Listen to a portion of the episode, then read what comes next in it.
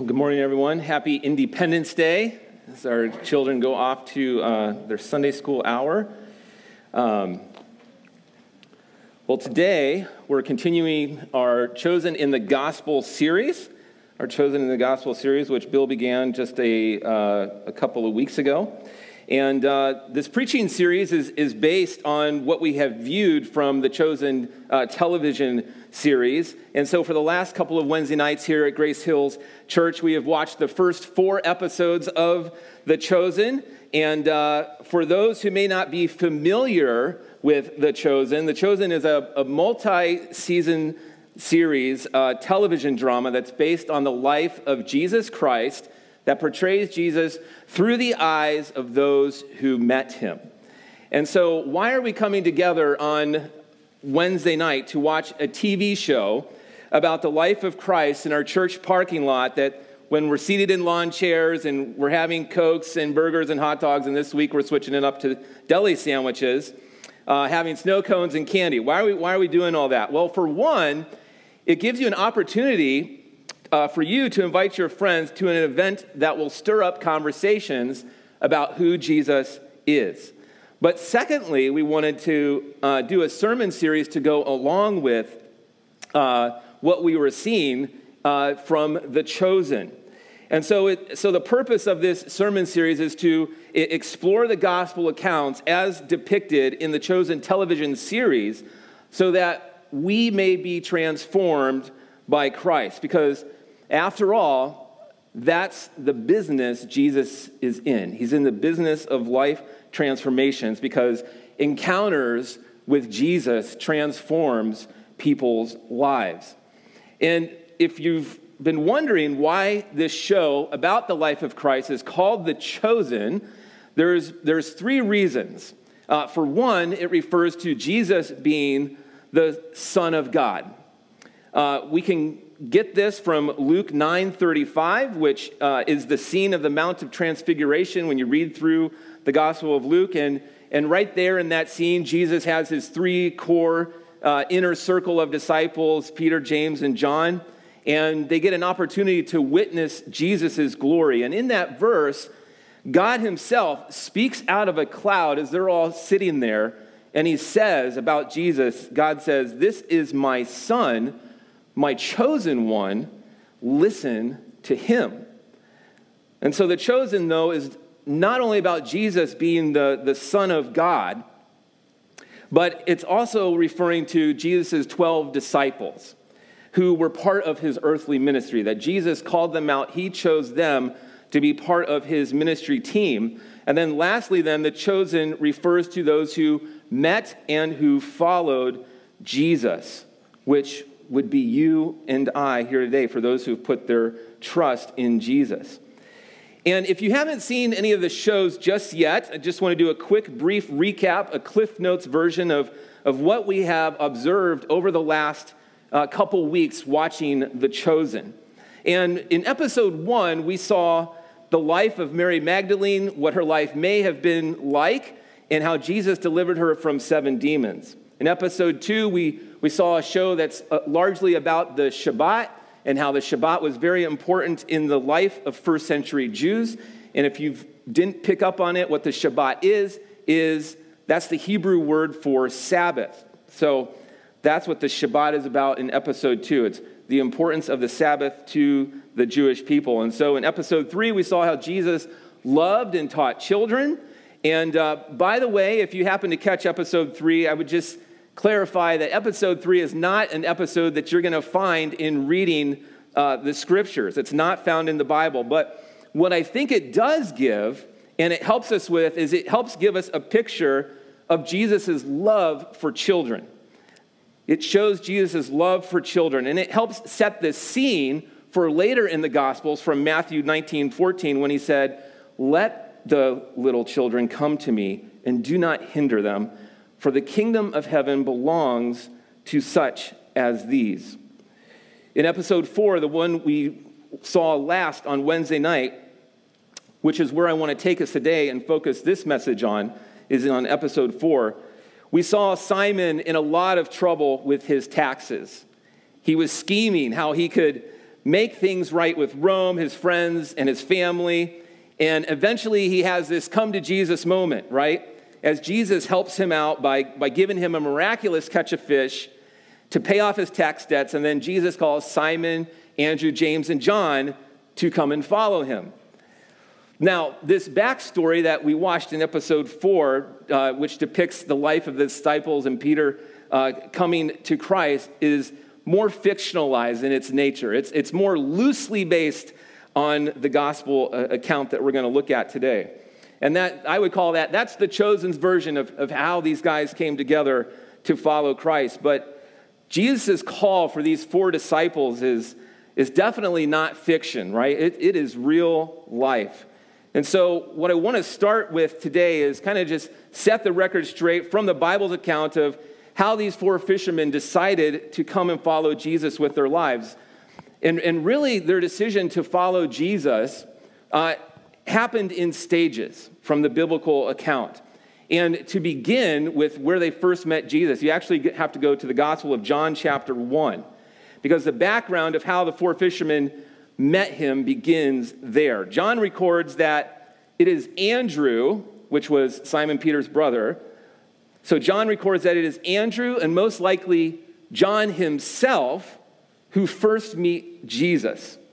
And John records that he and Andrew were actually originally disciples of John the Baptist. John 135 to 42, you could read that later today to see how it all comes together, but I'll briefly narrate it for you.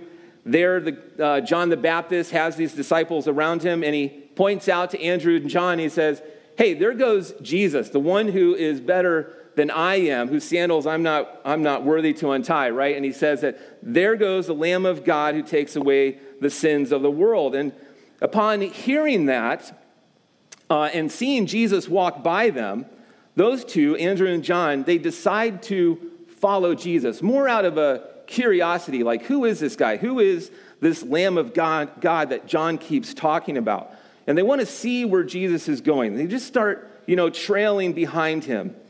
Now, Jesus knows he's being followed, right? And so he asks them, What are you seeking? You know? And they respond, Rabbi, which means teacher. Where are you staying? And Jesus says, Come, and you will see, right?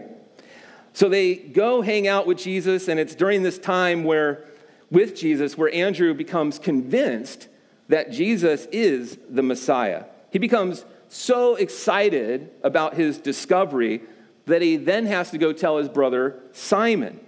And then, after he tells his brother Simon about discovering the Messiah, Andrew brings Simon to Jesus.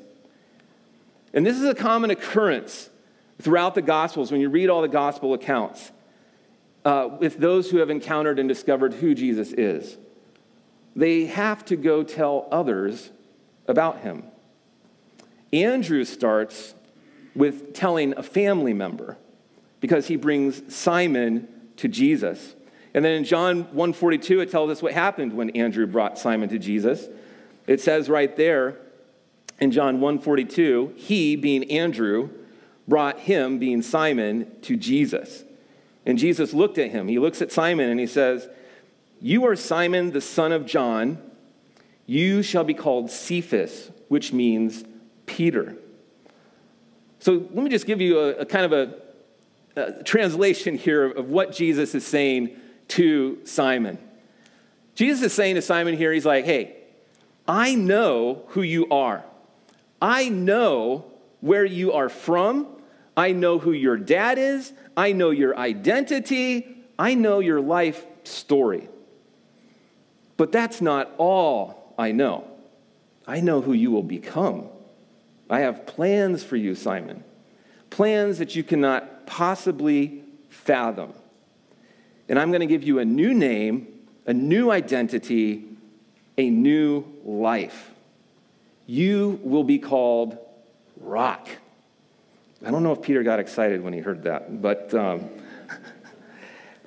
but Jesus knew. Now, this is interesting because when Jesus tells uh, Simon this and says, Hey, I'm going to call you Rock, and obviously he knows all about him in that, that instant, that one moment. Jesus knows Peter's weaknesses he knows his weaknesses, and those weaknesses are portrayed throughout the gospel accounts. We see Peter, and it kind of shows up in the show, right? Peter was impulsive, he's outspoken, he's often weak in his faith when he's being tested. But the key thing here is he was also a strong leader. But Jesus was going to transform his life from being one who had a tendency to be weak.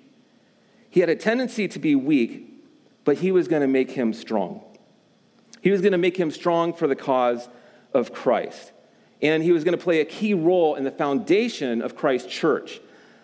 So, John chapter 1 shows Andrew, John, and Simon how they come together and first meet Jesus. Now, from scholars who attempt to put these gospel stories in chronological order, it appears that the next encounter that these four fishermen had with Jesus was on the shore of the Sea of Galilee. Because Matthew 4 and Mark 1, they have a parallel account there. In other words, very similar accounts of how Jesus initially calls Simon, Andrew, James, and John to follow him. Because this, is the account where, where Jesus says, Follow me, guys, and I will make you become fishers of men. Follow me, and I will make you become fishers of men. And I, I, like to think of this account from, from Mark 4 or Mark 1 and Matthew 4 as the 1.0 version of Jesus calling the fishermen to follow him. And, and that call Jesus proclaims to them is essentially this You're all going to be getting new jobs, right? Instead of catching fish, for the rest of your life, I've chosen each of you to catch people. Now, I, don't know if they totally understood what becoming fishers of men looked like, but they're curious enough to begin to start following him around. Uh, in Mark 1, it then gives us some chronological detail on what happens after this initial calling, after the calling 1.0, where the fishermen begin to follow Jesus. Because after Jesus calls to follow him, they, they go into the synagogue of Capernaum, and there you'll, re, you'll read that Jesus casts a demon out of a person who's attending synagogue that day. That's a Sunday or a Saturday you'd never forget, right? Um, then from the synagogue, they go a short distance over to Andrew and Simon's house, where Simon's mother in law is very, very sick. But Jesus, in his grace, he instantly heals her. So after that, Mark's gospel tells us that these three fishermen, they, they go around Galilee helping out with Jesus' ministry as they witness his teaching, his preaching, and his healing. And so that, that brings us, that's kind of the, the background of how these four guys met Jesus, how it happened in stages. And it begins in the Gospel of John, and then you see in Mark and Matthew uh, this other initial calling that Jesus gives to these guys. They go around helping him out, and that brings us to our primary text that we want to look at today, which is Luke 5 1 to 11. Luke 5 1 to 11. And Luke 5 1 to 11, I think this is the passage that best captures the story that we watched uh, in episode 4 of The Chosen.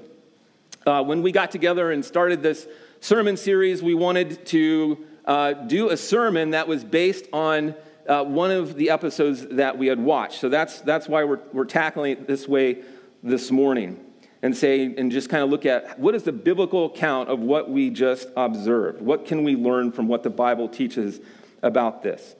And so Luke 5, 1 to 11, I think best captures uh, what we watched in episode 4 on Wednesday night. So, uh, what I'm going to do is just read the, the first three verses here and then just kind of unpack them a little bit. There's some key details in here and, some of them will pertain to your outline that uh, for those of you who want to follow along with an outline. So let's review this account of the fisherman's decision to follow Jesus. So Luke 5, 1 to 11, follow along with me. I'm just going to read the first three verses here. It says this On one occasion, while the crowd was pressing in on him to hear the word of God, he was standing by the lake of Gennesaret, and he saw two boats by the lake but the fishermen had gone out of them and were washing their nets. Getting into one of the boats, which was Simon's, he asked him to put out a little from the land. And he sat down and taught the people from the boat. All right, there's a few details. Luke is setting the scene, but it, it, it, seems very simple to us, but there's a, there's a few details uh, in here. Okay?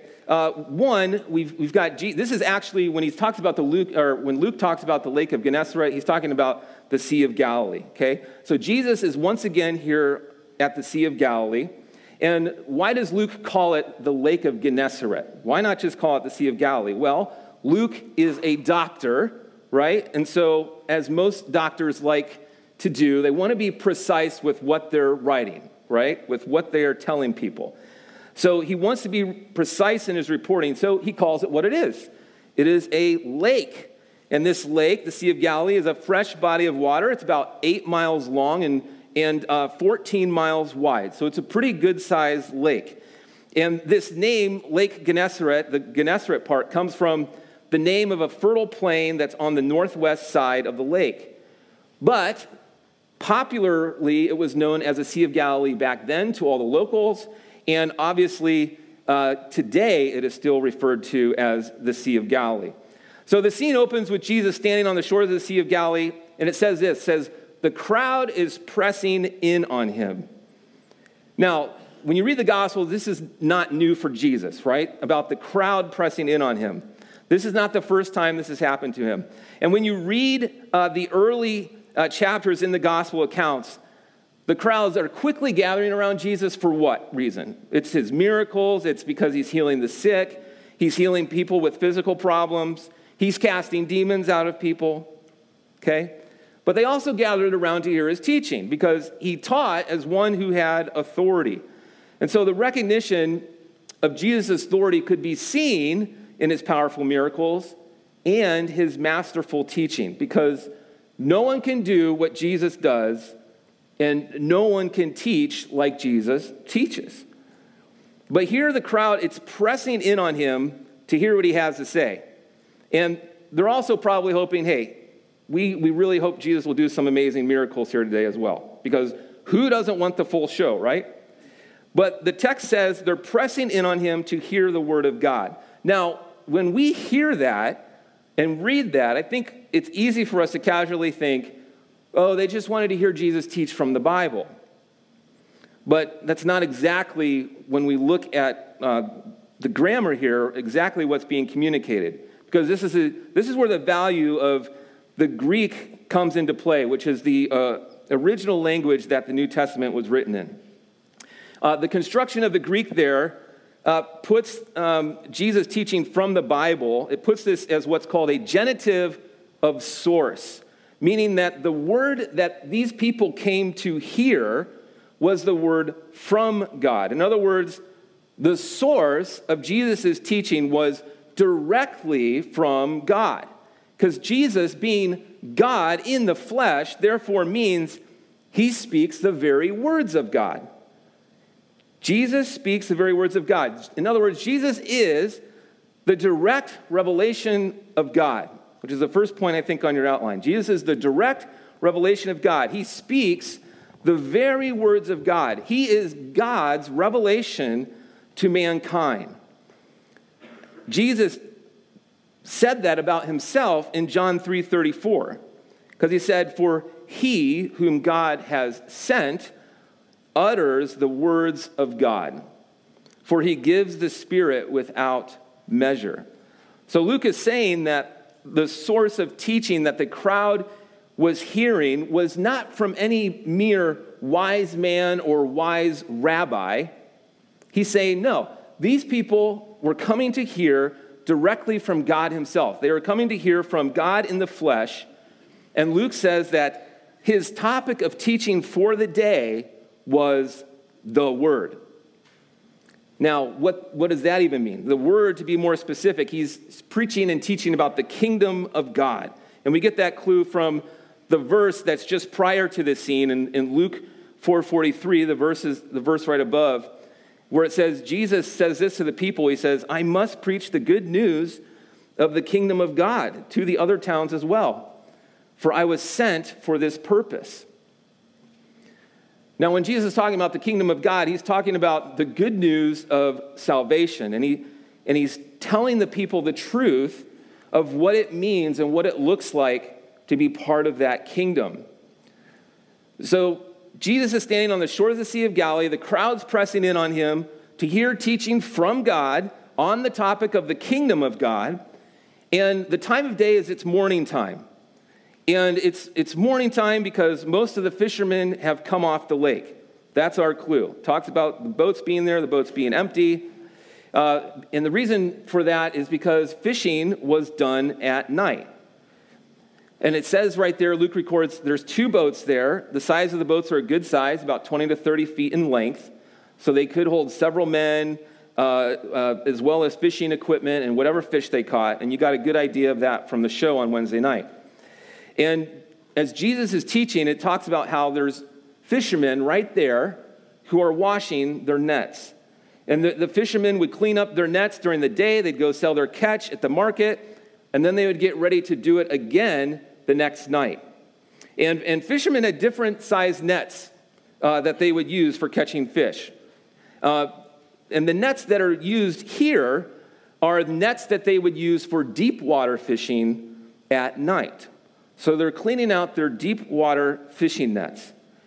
Kind of a key detail, and you'll see in, in a few moments. As Jesus is teaching the crowd, and as it's pressing in on him, he sees the two boats. He sees, hey, here's a golden opportunity to better, better preach my message so people can hear me. And so he gets a couple, he looks at these couple of fishing boats, but he decides to get into one. Decides to get into one of them. And it says, who's the boat? Simon's boat. One of those is Simon's. Now, here's an interesting thing that I thought of uh, just reading through this. Maybe you thought of it now looking at it. Why is Simon still fishing? Why is he still fishing? You might be thinking from, from what I said earlier that Simon, Andrew, and, and their fishing buddies, James and John, they'd already decided to follow Jesus. Didn't I just set that up? Well, yeah, they did. They did decide to follow Jesus. But like I said earlier, that, that was the call of Jesus 1.0. And this Luke 5 account, when you get into all the details of examining the different accounts, this seems to be, and I would think, a different account from the one in Matthew 4 and Mark 1. So I would call this Luke 5 account, this is the call of Jesus 2.0. From how scholars put this together, when they put together the gospel accounts in a chronological uh, way, these four fishermen initially decided to follow Jesus as their rabbi, much like Andrew and John had followed John the Baptist but they hadn't yet given up their jobs in the family fishing business. So they've, they've been around Jesus, they've been helping Jesus out, they've been listening to his teaching, but they haven't left their livelihoods yet. They're still fishing for fish. Now, as Jesus has to get some distance from the crowds better be able to preach, as he sees these two boats near him, these two empty fishing boats near him, he chooses to get into Simon's boat. To Simon, what may look like a coincidence, a mere happenstance, what may look like the common sense thing for Jesus to do, is not any of those things. Because what Jesus is doing here is about purpose. Everything Jesus does is about purpose. Because Jesus could have just taken the other boat. He could have taken the one not belonging to Simon, but he doesn't. Now, I don't know what Simon's thinking, like when, when, when he saw Jesus choose to get into his boat instead of getting into the other guy's boat. But I can picture Simon in his head thinking to himself, why is Jesus getting in my boat? Why are you doing that? I mean, I know, I'm sure you guys observe things in life and think in your head, why is this happening? You develop answers in your head about what's going on, right? So I, I don't know what he's thinking, obviously. I don't know what Simon's thinking when Jesus chooses to get in the boat instead of the other boat. But perhaps he is thinking um, this. Perhaps he's thinking, you know what, Jesus, why are you getting in my boat? I'm really tired. I kind of want to go home. And perhaps in his head, his, his answers go something like this Well, he is my rabbi, right? He is my rabbi. I, I do follow him around, listening to him from time to time, right? And he is the one who helped me with my mother in law, right? That made the wife happy, right? I mean, he helped Ema, my mother in law, get well real quick.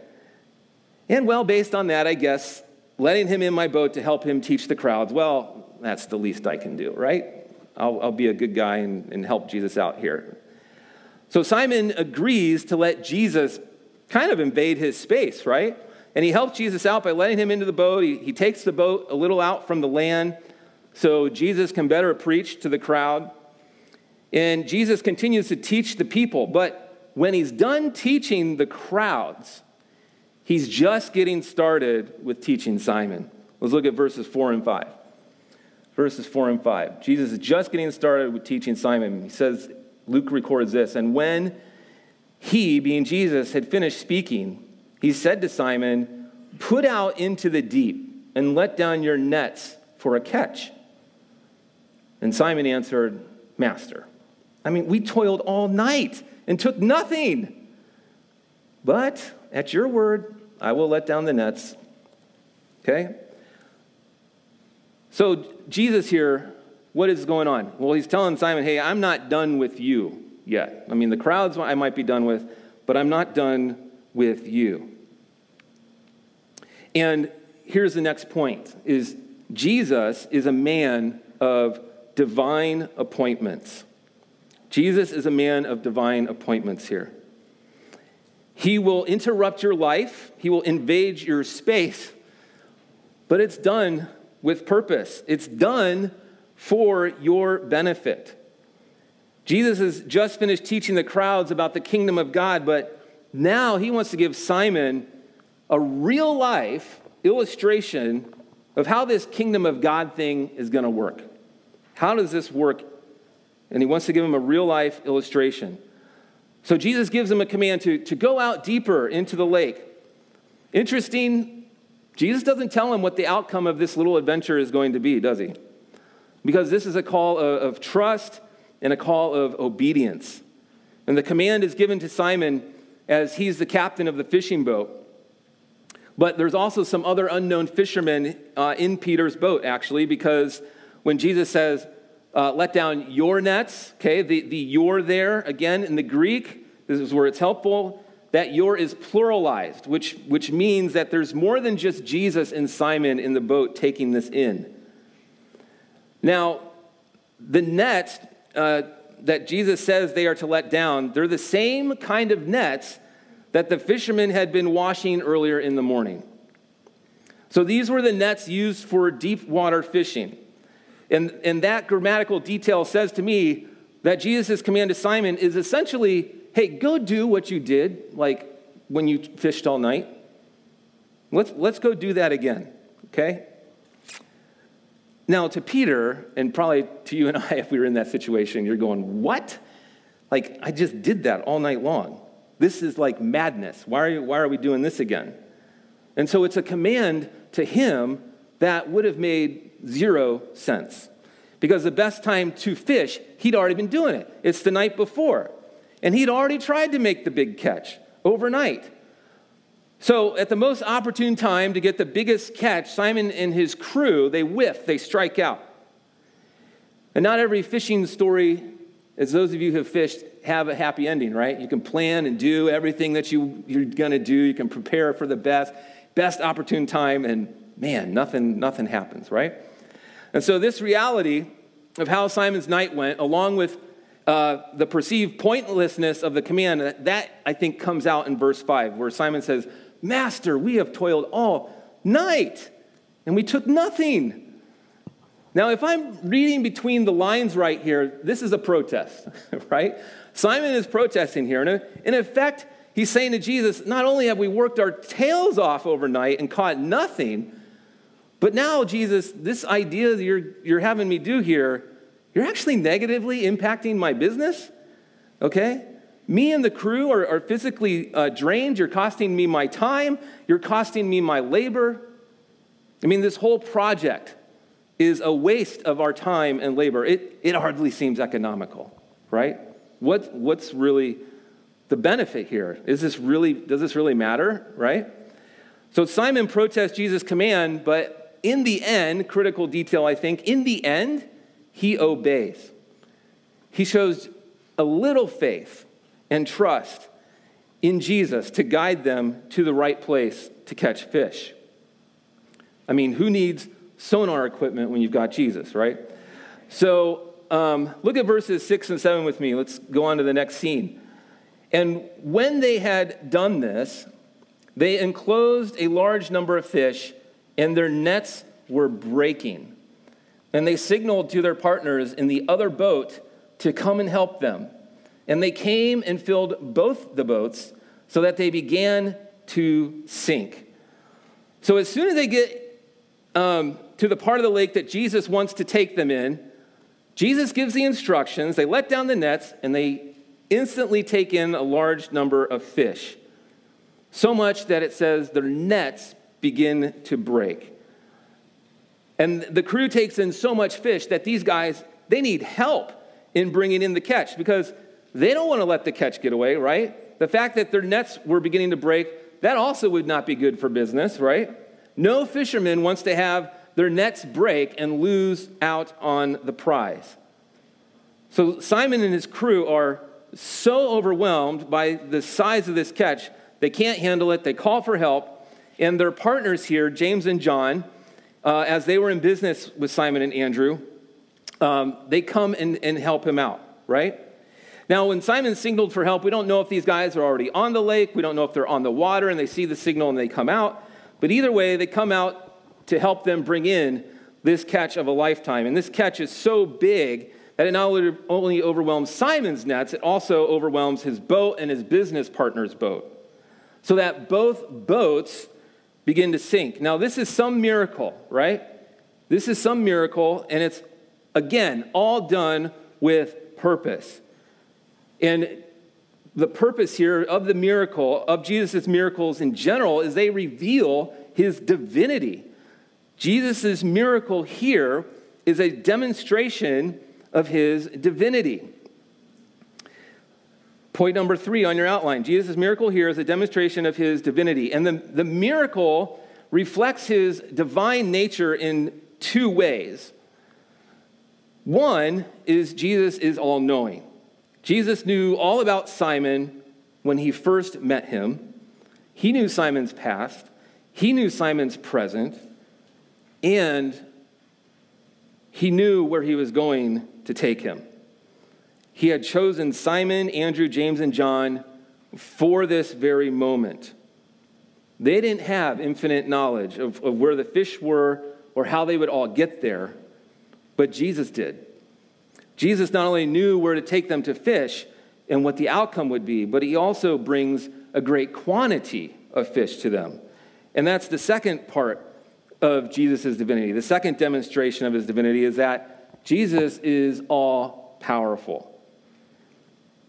I think when these young men saw what had happened, I think it would have recalled what they had learned in their Torah growing up.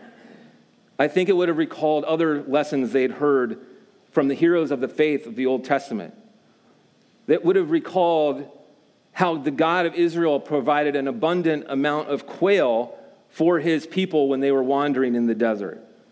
The God who directed the ravens to bring Elijah food and who brought the right size fish to come and swallow Jonah.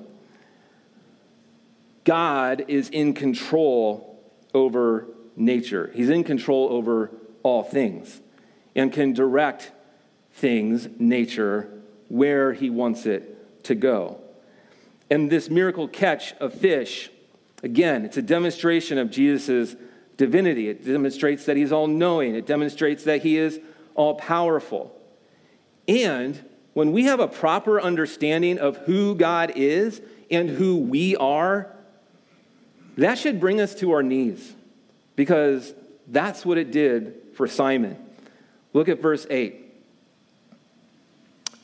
But when Simon Peter saw it, when he sees this miracle, this miraculous catch, he fell down at Jesus' knees, saying, Depart from me, for I am a sinful man, O Lord. Depart from me, for I am a sinful man, O Lord. Uh, at the beginning of verse 8, did you notice Luke's transition in Simon's name here? Did you notice the transition? Here's where Simon begins to becoming the man who Jesus is going to make him to be a rock for Christ. What causes a transition from Simon to Simon Peter, i.e., Simon the rock? I think it's because Peter is finally beginning to understand who Jesus really is, and even more importantly, who he himself is. He sees Jesus is perfectly holy. He sees there's no imperfection in this man because he's God. Peter is, is so overwhelmed with the moment and understanding who Jesus is that he comes to a place where he falls on his knees and he says, Depart from me, for I'm a sinful man. Some translations say, Go away from me. Like, just leave, right?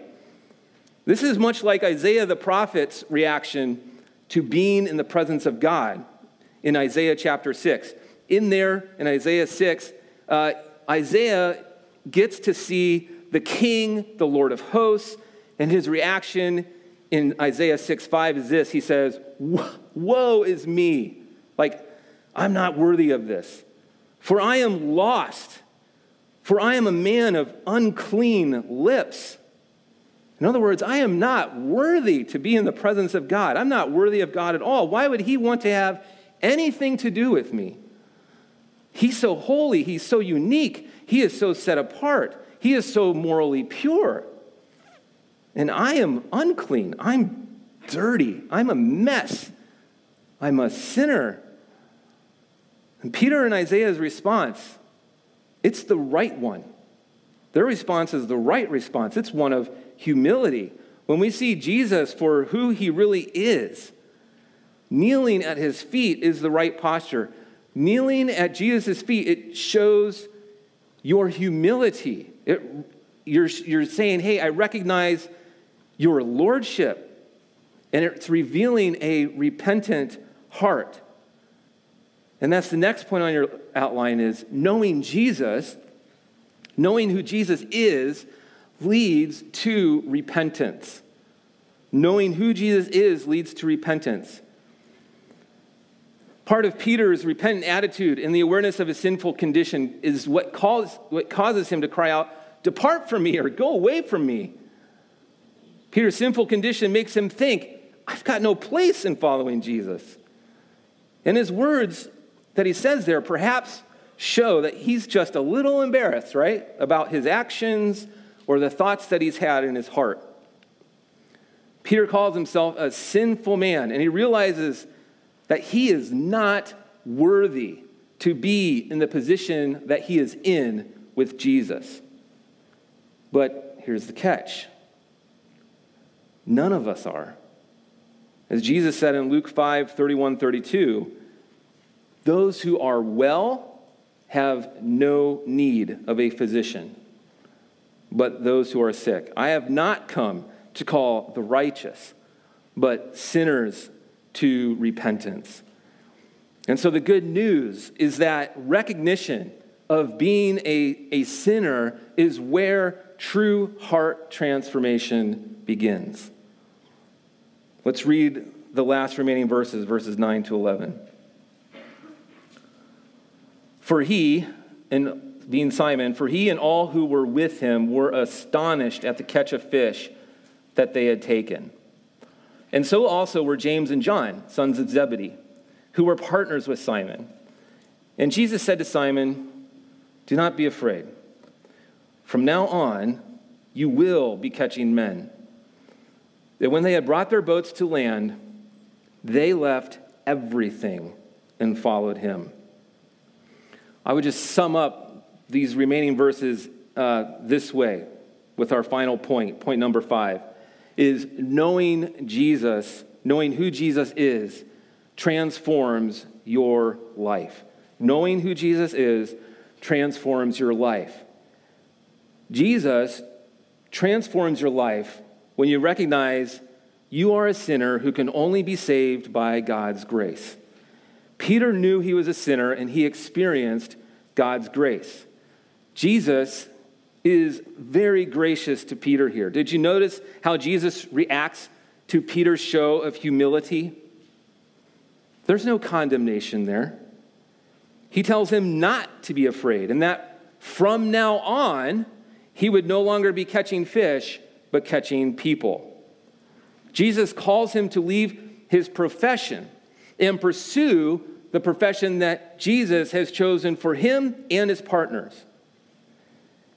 And not only is it amazing that God, in his grace, chooses to save sinners, but that he even chooses us to partner with him in his work. Jesus is not looking for perfect people to follow him. Jesus is not looking for perfect people to work for him. Jesus is looking for self professed sinners who believe in his divine work that he conquered for them at the cross and the grave and want to follow him with their lives. Following Jesus with your life is an invitation into the mission of God. We were not called to be saved from our sins and then just park it.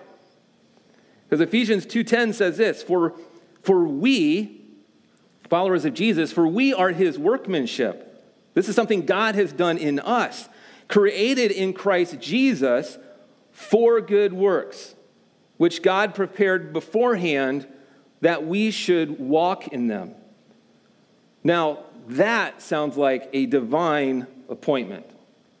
We have been chosen by God to do good works for Him. And part of that good work is the same work He wanted to call those four fishermen into it's catching people.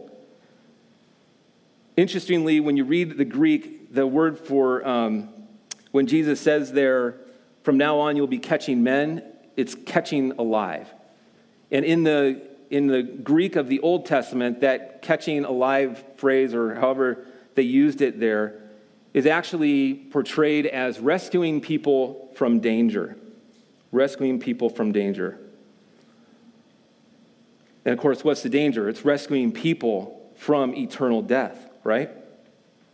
And Jesus invites all his followers to be a part of the mission of helping to bring people into the kingdom of God.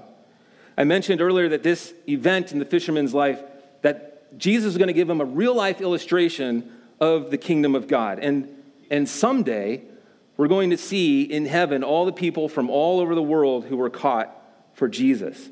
Revelation 5 9 says this about Jesus it says, For you were slain and by your blood you ransomed for people, or you ransomed people for God from every tribe and language and people and nation.